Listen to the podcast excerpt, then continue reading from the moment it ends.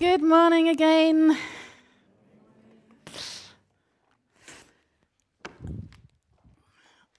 Just um, something I didn't want to say when the, when the kids were in. Claire Cole uh, emailed me this morning. Said, Can we pray for Charlie, her son, today? Because he's got a brain scan later on. Um, I think that's fairly routine. I've lost Claire. I don't know if she's disappeared. Um, but he gets agitated. So can we pray that he feels peaceful and calm today? Uh, but I didn't want to say that whilst he was still here.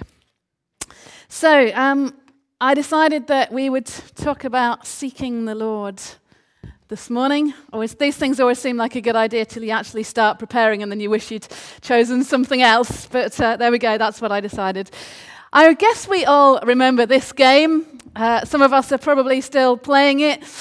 Hide and seek, uh, all the debates about did you really cover your eyes or close your eyes? Did you really count to 100 before you started looking for people?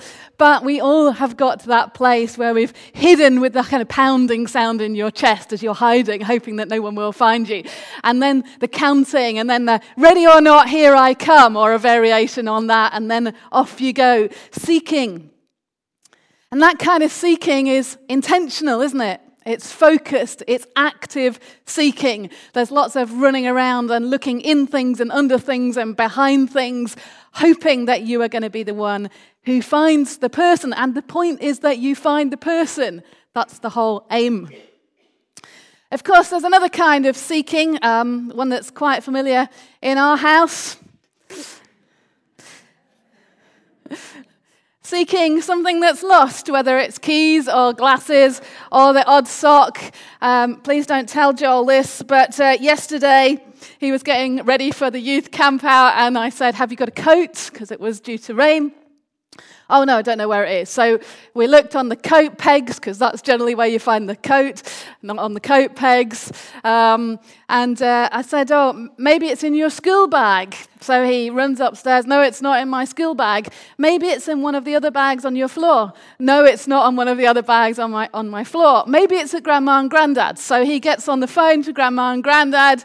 At which point, I go upstairs to look in the bag on the floor where the coat is in the top of the bag on the floor. that kind of seeking. And I guess that we're fairly accustomed to that. But then there's another kind of seeking, isn't there? In 2013, Mike and I had the opportunity to travel to northern Finland to be inside the Arctic Circle with the hoped for and possible chance of seeing the northern lights. The wonderful northern lights. This isn't our picture, but ours were similar to this. It's a different kind of seeking, isn't it? It's a different kind of seeking from the frenetic activity of hide and seek or the desperate panic of trying to find your lost car keys so that you can get to work on time.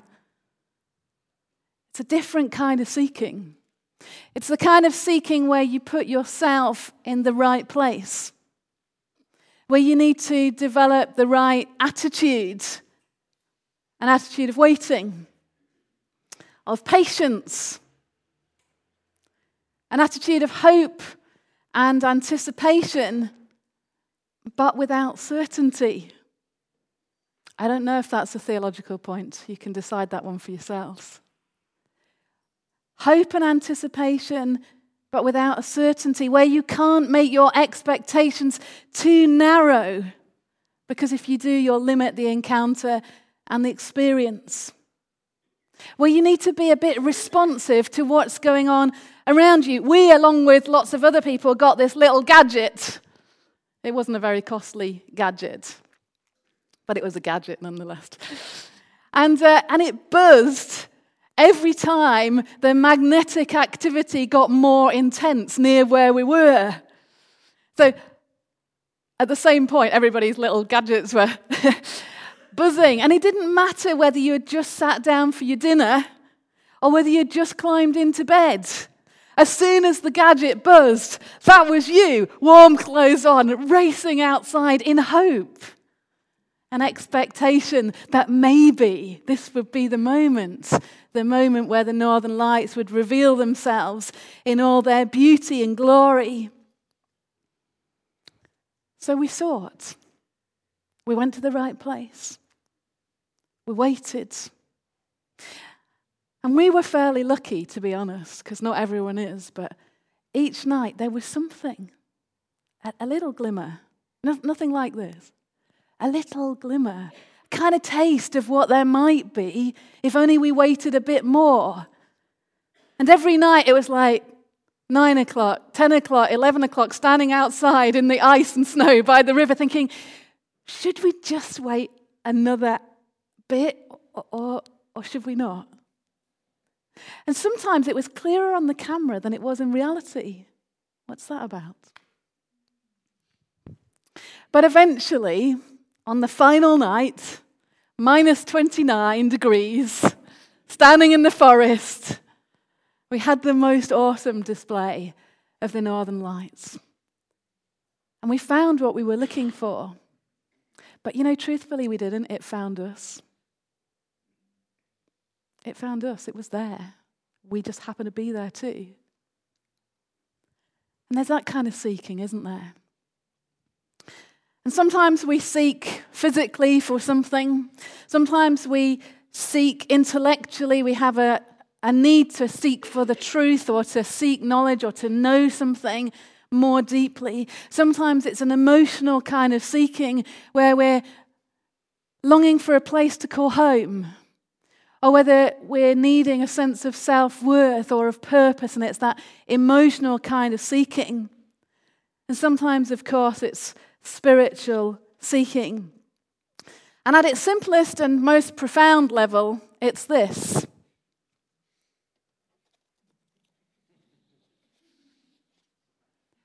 Have you found Jesus? Have you found him? Put your hand up when you've found Jesus. Anyone not found Jesus yet? By the way, if you want to not try and find Jesus, you come to the front, the coaches will wait. He's behind the curtain, in case you haven't seen him. but you know, we're not talking about some kind of divine hide and seek, are we?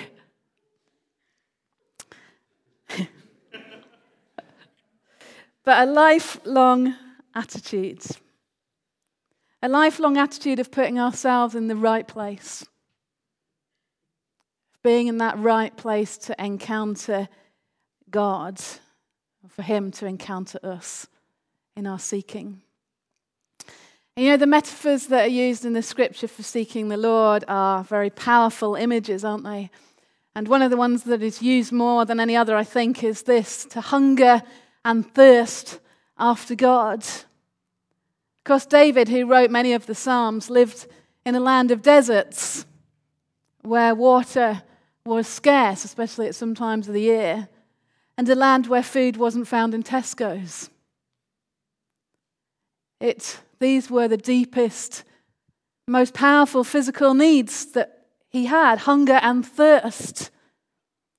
Hunger and thirst. I don't know whether any of us have really experienced hunger to that degree. I mean, we can technically go out go without food for roughly around a month, can't we? Maybe some of you have. Maybe some of you have found yourself in that place in life where you have felt desperately hungry. You haven't had enough to eat and you don't know where you're going to get that food from. I imagine most of us resonate with the sense of thirst because it only takes a couple of days before that becomes critical. Many of us will have found ourselves in experiences where we've perhaps gone out for the day on a trek and we haven't taken enough water with us. We've assumed that there'll be water in a certain place that there isn't. And we know what it feels like, at least at the basic level, to feel that sense of desperation. That's what David was talking about. If you go to Psalm 42, in the center and slightly left. And verse 2, he says this My soul thirsts for God, for the living God. When can I go and meet with God? And if you go to Psalm 63, as Emma read, O God, you are my God. Earnestly I seek you. My soul thirsts for you. My body longs for you in a dry and weary land where there is no water. And then turn over to Psalm 143. Verse 6 I spread out my hands to you. My soul thirsts for you like a parched land. And then Jesus says in Matthew chapter 5 and verse 6 Blessed are those who hunger and thirst for righteousness, for they will be filled. When we feel that desperate, there's something absolutely outstanding about the feeling of water. When we look at the land and it's dry and it looks a bit like that picture on there, it's so parched that the water just dissipates, just disappears. It's so dry. That's the kind of land that David was used to. He says, I hunger and I thirst for the living God. Scientists tell us, I know that because I've watched it on telly, that we often confuse thirst for hunger, that we're not very good at um, recognizing what we need at different times. And so sometimes we feel thirsty, but we misread that and we eat instead. And in some ways, that fulfills the need for something. But actually, we're not very good at recognizing thirst, probably because we don't have to live with it very much. We can eat and drink pretty much whenever we want to. So we don't need to identify those uh, physical needs within ourselves as powerfully as perhaps some people do. I wonder whether we do that spiritually as well. I wonder whether in our thirst for God, we actually put the wrong things into us. We find the wrong solutions for the thirst that we have. And it's like feeding ourselves with junk food when we're hungry instead of going to God and drinking from His presence and His reality. So the hunger, the thirst is still there for the real thing that we need. We've just kind of blocked it a bit, dulled it, eradicated it to some, way, some degree with something else, but not the thing that we really need to quench our thirst. David also talks about images that speak of desperation, don't they? In Psalm 42, he, he says, As the deer pants for streams of water, so my soul pants for you. And we can take that and, and kind of make it into a nice little scene. But actually, he was in a desert. He probably was by the streams of Engedi, waiting there where he could find water, with the mountains and the Judean wilderness behind him. And animals would come because that would be their source of water in Engedi, in the streams there. That would be their life. And if they didn't find that life, they would die as the deer pants for the water. And we've watched, haven't we, in David Attenborough as the animals have walked across in Serengeti to the one pool that's left, however long it takes them, desperate to drink water for life.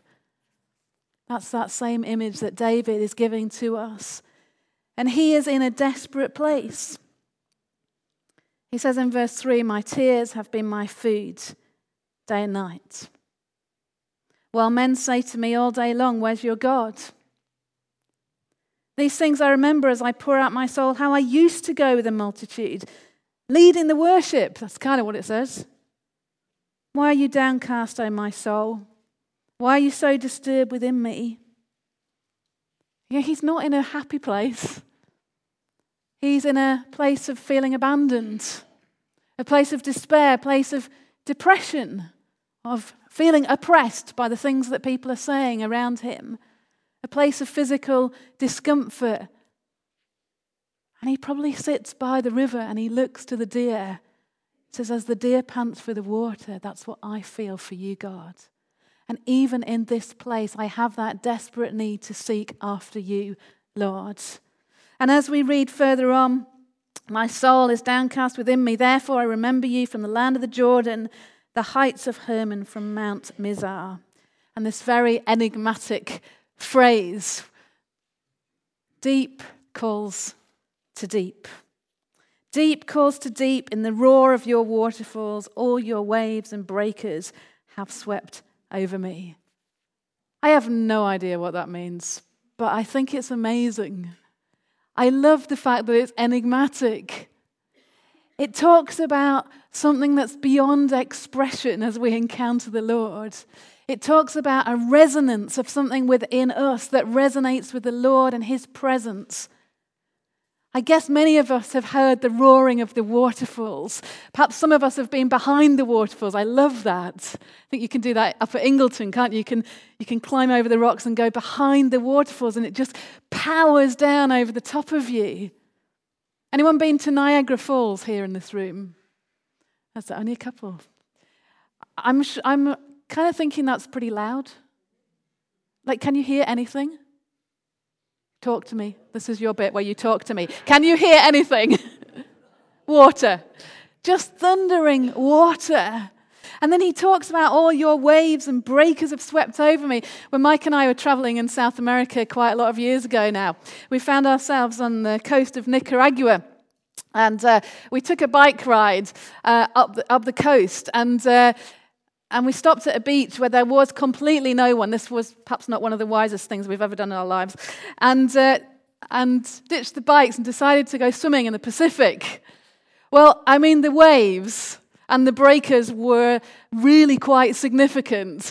And it, we were okay for a while, but I'm sure you've all had that experience where you go swimming in the breakers and you do a bit of body surfing, and then one catches you, and then you're tumbling. You're tumbling round and round with the whole, what feels like the whole Pacific on your head, thinking, Am I going to die? And if I do, no one will probably notice, which is a slightly anxiety, worrying thought as well. And you come up. We came up. and there is that exhilaration mixed with feeling completely overwhelmed. I think that's what David's talking about. Something of that, that resonance where the depths of who we are connect with the depths of who God is, and it's exhilarating and it's overwhelming. But something happens in those moments that gets us in touch with the power and the majesty of the living God and changes us. When I was reading these Psalms, it brought back to mind some verses from Ezekiel chapter 47. And Ezekiel, we're going to look him up because we don't talk about him very often. This book's quite long. Ezekiel sees a vision. He sees lots of visions, but he sees a vision of water, the water of God coming out of the temple and uh, flowing from the temple. In verse 3, he says this As the man went eastward with a measuring line in his hand, he measured off a thousand cubits and then led me through water that was ankle deep. He measured off another thousand cubits and led me through water that was knee deep. He measured off another thousand and led me through water that was up to the waist. He measured off another thousand, but now it was a river that I could not cross because the water had risen and was deep enough to swim in. A river that no one could cross. And I wonder how content we are to play in the shallows. To kind of get our feet wet and cool down and say, yeah, no, that, this is nice. This is safe. This is all I need. I feel a bit better now. And we never ever go into the depths of all that God has got for us. We never walk in knee height. We never walk into the waist height when you start squealing. We never swim. We never swim in all that God has for us. We never seek Him that much.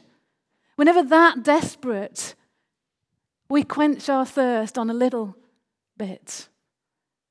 We offset the hunger in our tummies. We paddle in the shallows and we never ever go into the depths of all that God has for us. The water, the symbol of His Spirit, the living presence of God. David seeks God at all times. Psalm 34, verse 1 says that, doesn't it? I will seek the Lord at all times. His praise will continually be in my mouth. And Psalm 42 talks about the tough times. And we all go through those. I know we live with this illusion that the other people are fine in the room, but let me just tell you that they're really not. Well, few of them are, you know. In the tough times, in the times when we feel alone, when we feel that people are talking about us behind our back, when we feel depressed and downcast, where the things we used to do we no longer do. In those times, David says, I'll seek the Lord. Psalm 63 sounds a bit more cheery, actually, doesn't it? But actually, it's not really.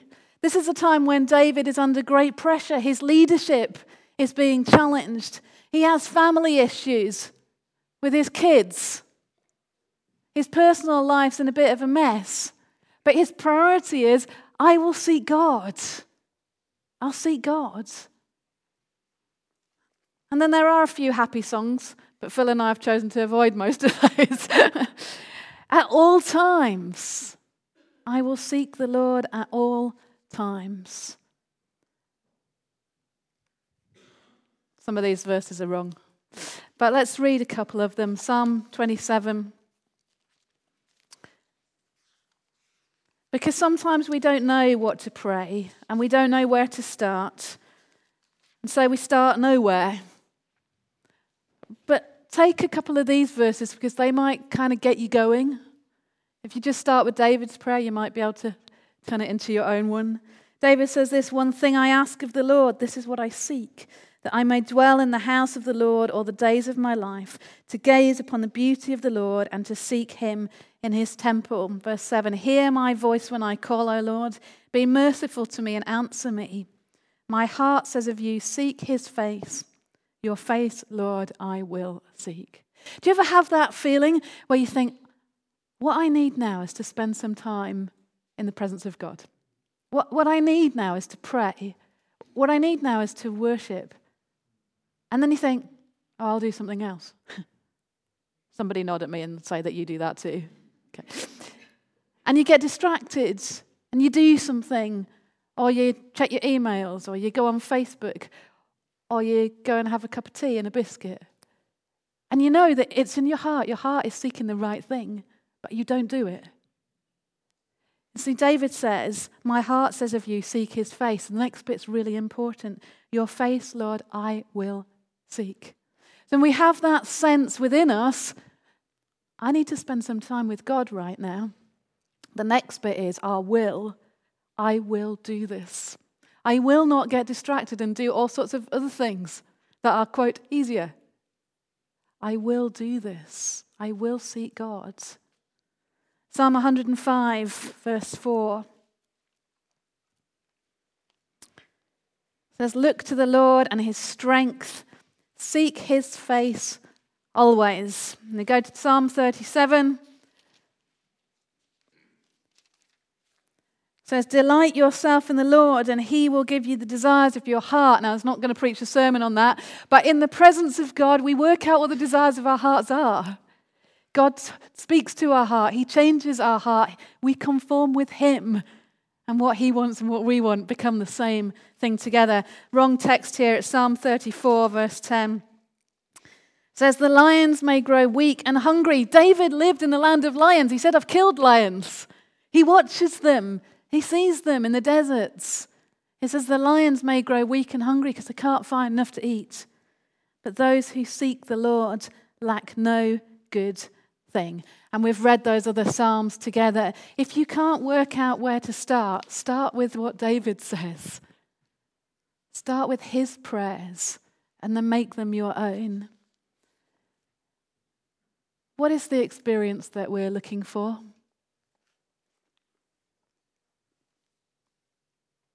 What's the experience that we're looking for? Well, I don't know really, but kind of the words that might describe it are this there's closeness, isn't there? We, we want to feel close to God. We want to have that sense of closeness, of in touchness, of resonance between us and Him. There's something about vulnerability, isn't there? Because when you become close to anyone, you lay yourself open. And the word vulnerability comes from the word, the Latin word, which means wound. So if you're close to someone, you open yourself to be wounded. That's why relationships are hard. But when we're close to God, we also make ourselves vulnerable to Him. That He will speak to us and that we might listen. That He will touch things in our character or in our lives that are maybe a bit sensitive because He wants to change us, grow us, heal us. That He might challenge us to things that we go, oh, didn't want to know about that, thank you. And that will be risky, but we make ourselves vulnerable because actually, vulnerability is the basis for true relationship. And in that is an intimacy. Some people might feel really uncomfortable with that. It's about know, knowing and being known. About knowing and being known, that God would know us completely. And it's spirit to spirit, isn't it? It's the deepest level of God knowing us, relating to us, and us to Him.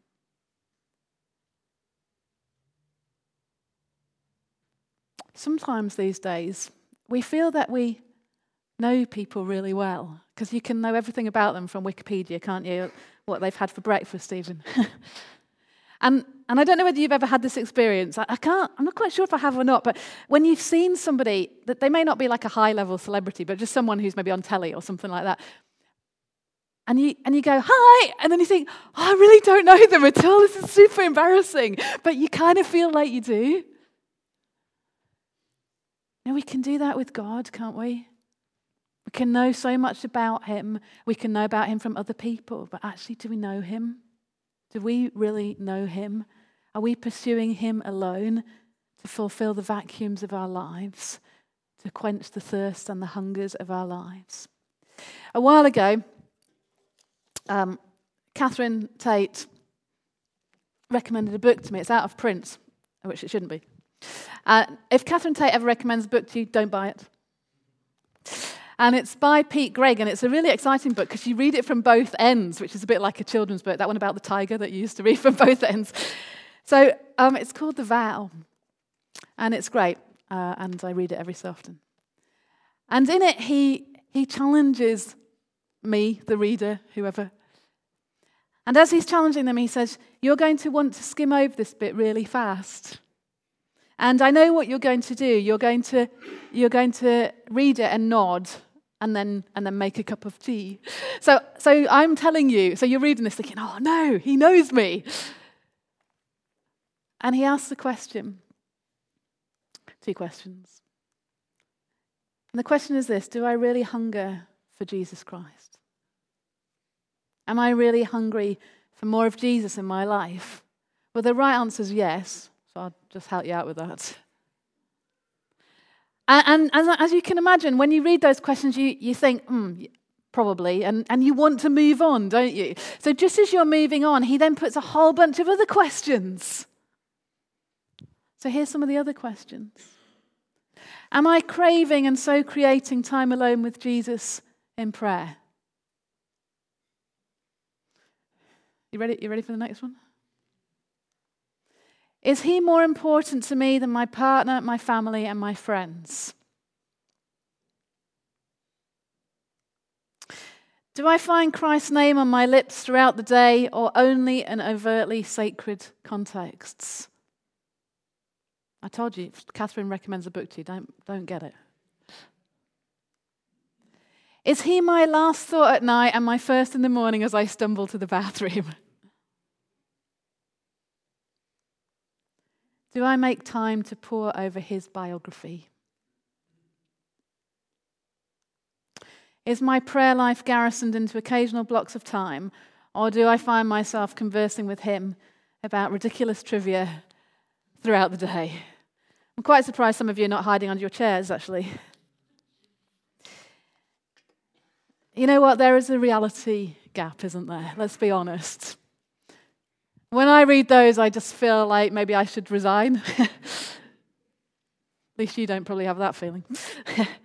there is a reality gap, but it's a challenge. And actually, at the same time as it's a challenge, and I think, oh, if only I could say a big yes to all those things all of the time, there's also something within me that says, and I wish that it was more like that.